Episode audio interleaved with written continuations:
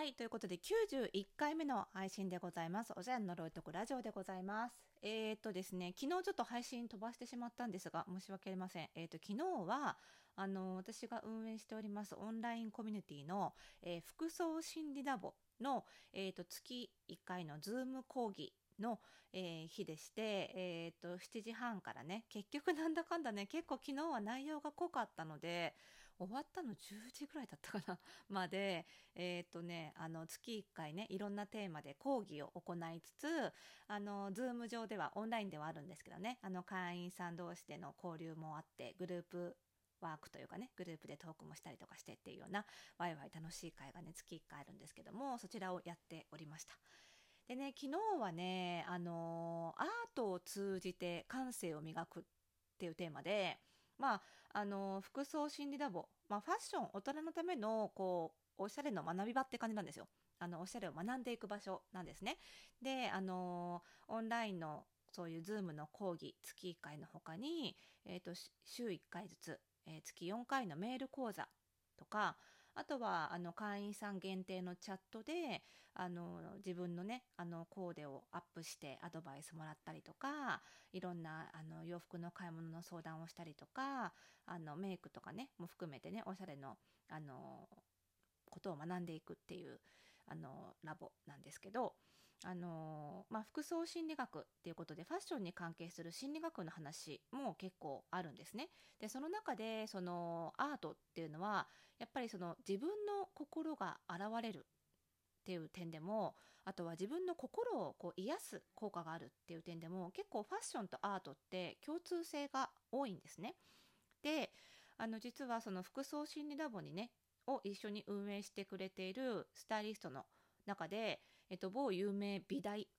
美術大学ですね。美大を出たあの油油絵専攻というもうねガチガチの美大ですね。を卒業した、えっと、チューターと呼んでるんですけどね。あの一緒に運営してるスタイリストがいるので、えっとまあ、アートはね彼女の方が専門なのでその彼女と一緒にちょっと、まあ、対談形式というかねあの2人ゲスあの2人講師と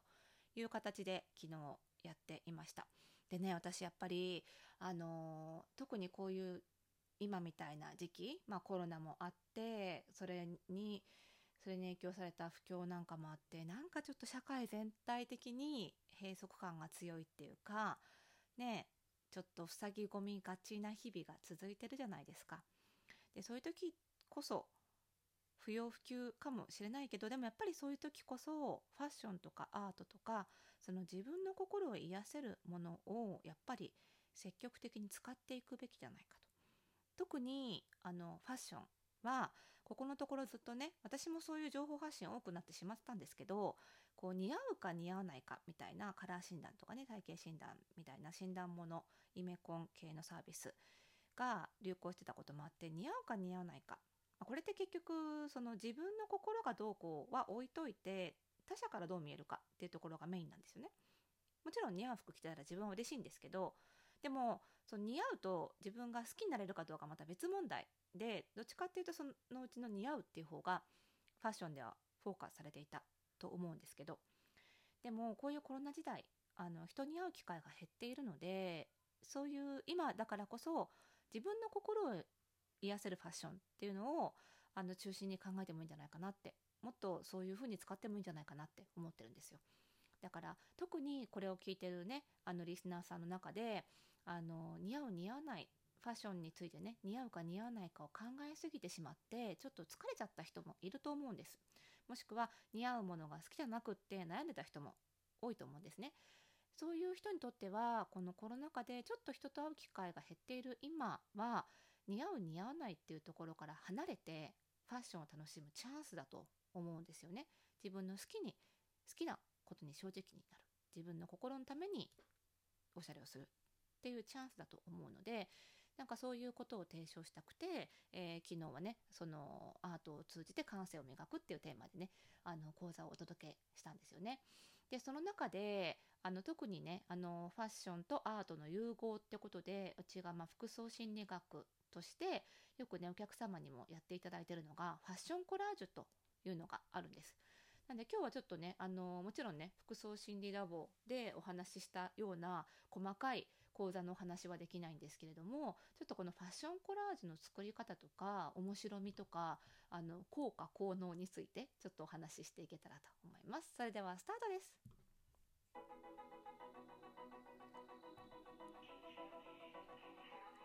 はい、ということで始まりました91回目の配信でございます。おしゃれの呪いを解くラジオでございます。この番組ではあなたに巻きつくファッションへの思い込みイコールおしゃれの呪いをバッサバサと解いていきます。服装心理学をベースにおしゃれをもっと楽しみ、自分を変えるコツをお届けしています。お相手はパーソナルスタイリストで日本服装心理学協会代表理事の久野里沙でございます。今日もよろしくお願いいたします。そう昨日の昨日のその全然ちょっと話がそれちゃうんですけどその服装心理ラボのね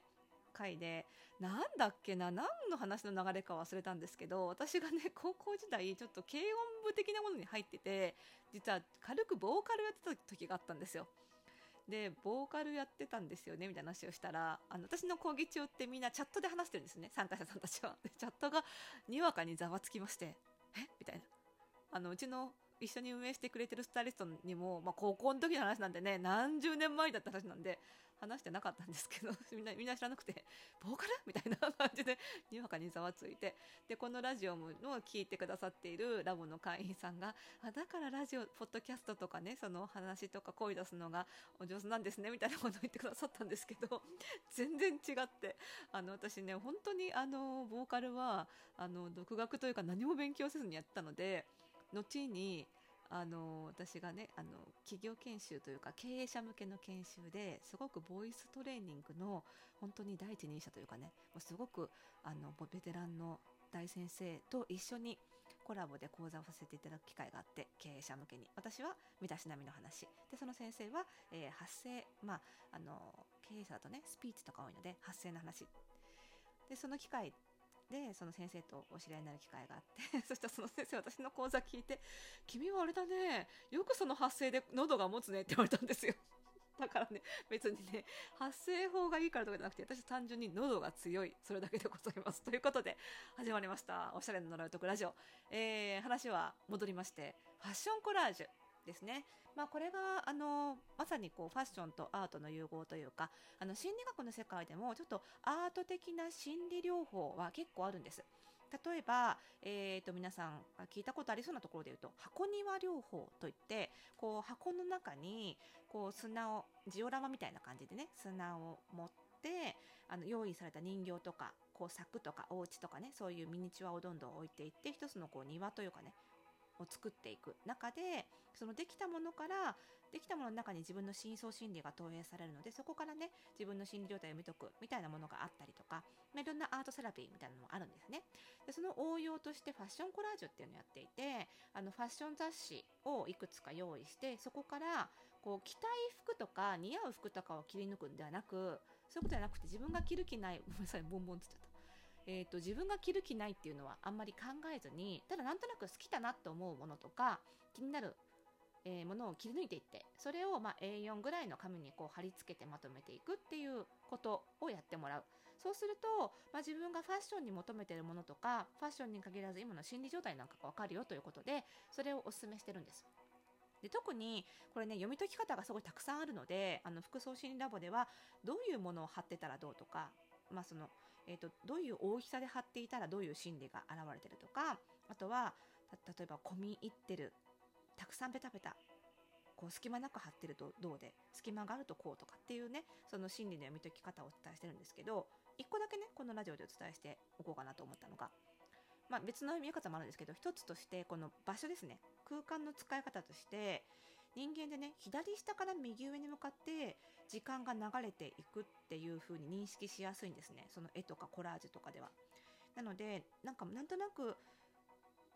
こう無意識に何も考えずに貼ったつもりでもこう貼ったもの出来上がったファッションコラージュを見てみると実は右上の方に貼ってあるのが今後していきたいファッションだったりこう憧れだったりとかね自分が今後買いたいものだったり。で左下は自分の中で過去になっているファッション。昔着てきたものとかもういいかなって思ってるものとかが貼ってあったりするのではい今の説明一回全部忘れて 皆さんファッションコラージュ作ってみると自分がどういう方向に向かってるかっていうのを今一回忘れてもらってコラージュ作ってから思い出して改めて見てもらうと自分の向かってる方向なんかわかる。やっぱねこれね自分の心ってこういう何かを通じてビジュアル化していかないとなかなか理解できないのでぜひね面白いのでやってみていただきたいですよね。まあ、そんなお話をねしててあのアートの話もね結構面白かったんですよね。でまあ服装心理ラボってもうすぐね1年経つんですあのオープンから。でおかげさまでずっとねあの当初からあのいてくださってる会員さんが多くてで本当に皆さんなんかね学ぶ好奇心がすごい強い方が多いんです。なのでファッションだけじゃなくってこういろんなテーマでねあの学学んで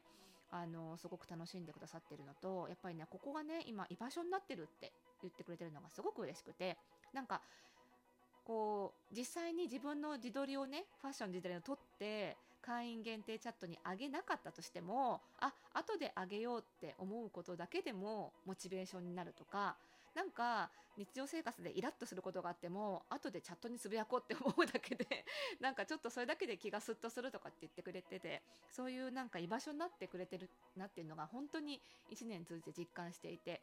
であの12月からねまた新シーズンというかね第2期というかね2年目がスタートするんですけどそこに向けてますますこの大人の学び場みたいなところのあのあれを強くしていこうとコンセプトをね強くしていこうと思ってます。なので新しくね月別のカリキュラムも今組んでいまして本当にファッションの基礎知識だったり定番アイテムの活用法だったりというのをねあのなかなか学べないものをがっつり